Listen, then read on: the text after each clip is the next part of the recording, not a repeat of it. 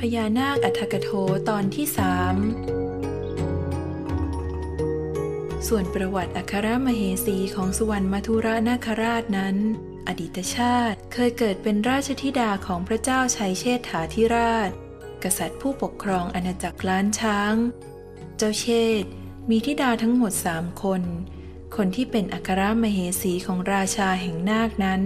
เป็นธิดาองค์กลาง ได้สร้างพระสุขเอาไว้ และมีศรัทธาในพระพุทธศาสนา แต่ไม่ค่อยได้เจริญสมาธิภาวนา และยังมีความเลื่อมใสศรัทธาในเรื่องของพญานาค ตามความเชื่อดั้งเดิมของบรรพบุรุษ เมื่อละโลกแล้ว ก็ได้ไปเกิดเป็นนางนาคในภพบาดาล ในกำเนิดโอปปาติกะ โดยเกิดบนแท่นบรรทมของสุวรรณมัทุระนาคราช เมื่อสุวรรณมัทุระนาคราชได้พบ ก็ทราบโดยทันทีว่า นี่คือนางแก้วของตน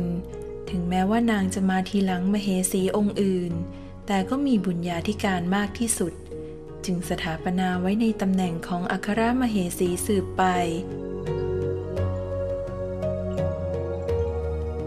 กล่าวถึงอาณาจักรต่างๆ ในภพบาดาลใต้แม่น้ำโขง ครอบคลุมมาถึงใต้แผ่นดิน ที่เป็นปริมณฑลทั้งฝั่งไทยและลาว ยาวตลอดลำน้ำโขง ตรงบริเวณสะดือแม่น้ำโขงที่อำเภอโพนพิสัย ถือว่าเป็นศูนย์กลางการปกครองของภพบาดาลลุ่มแม่น้ำโขง ทั้งใต้น้ำและใต้ดิน การปกครอง ปกครองด้วยระบอบบุญญาธิปไตย คือผู้มีบุญมาก ปกครองผู้มีบุญน้อยลำดับชั้นการปกครองได้แก่ โอปปาติกะ ปกครองสังเสทชะ สังเสทชะ ปกครองชลาผู้ชะ และชลาผู้ชะ ปกครองอันชะ เป็นไปตามลำดับ พวกอันชะส่วนใหญ่เป็นงูชั้นล่าง เช่นงูเหลือม งูเห่า งูจงอางเป็นต้น ส่วนชลาผู้ชะดีขึ้นมาหน่อย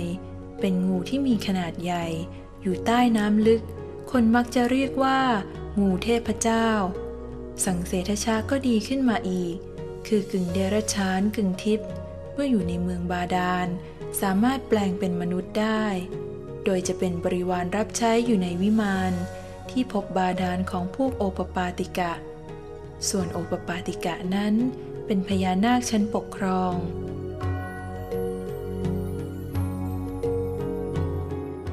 การแปลงร่างเป็นมนุษย์ของพวกพญานาค ถ้าเป็นพวกเกิดแบบโอปปาติกะ สามารถแปลงได้ทั้งบนบกและในน้ำ ส่วนสังเสทชะ ถ้าเกิดในเมืองบาดาล ก็แปลงได้แต่ในเมืองบาดาล ถ้าออกพ้นเมืองก็จะกลายร่างเป็นนาคเหมือนเดิม ส่วนชลาผู้ชาและอันดชะ แปลงร่างไม่ได้ จะอยู่ในสภาวะของงูตลอด พวกอันดชะนั้นจะกินพวกกบ เขียด ปลาตัวเล็กๆ เป็นอาหาร ฉลาผู้ชากินพวกปลาใหญ่ สังเสทชะและโอปปาติกะ จะกินอาหารทิพย์ที่เกิดในวิมานใต้ภพบาดาล วิมานในภพบาดาลทำด้วยทองคำพื้นรอบนอกวิมานมักปูด้วยทรายเงินทรายทองทรายแก้ว ตามกำลังบุญของเจ้าของวิมาน ในวิมานจะมีคลังเก็บสมบัติ ทั้งที่เป็นหีบแก้วแหวน เงินทอง และรัตนชาติ บางส่วนก็เป็นสมบัติโบราณที่ตนเองมีหน้าที่เก็บรักษา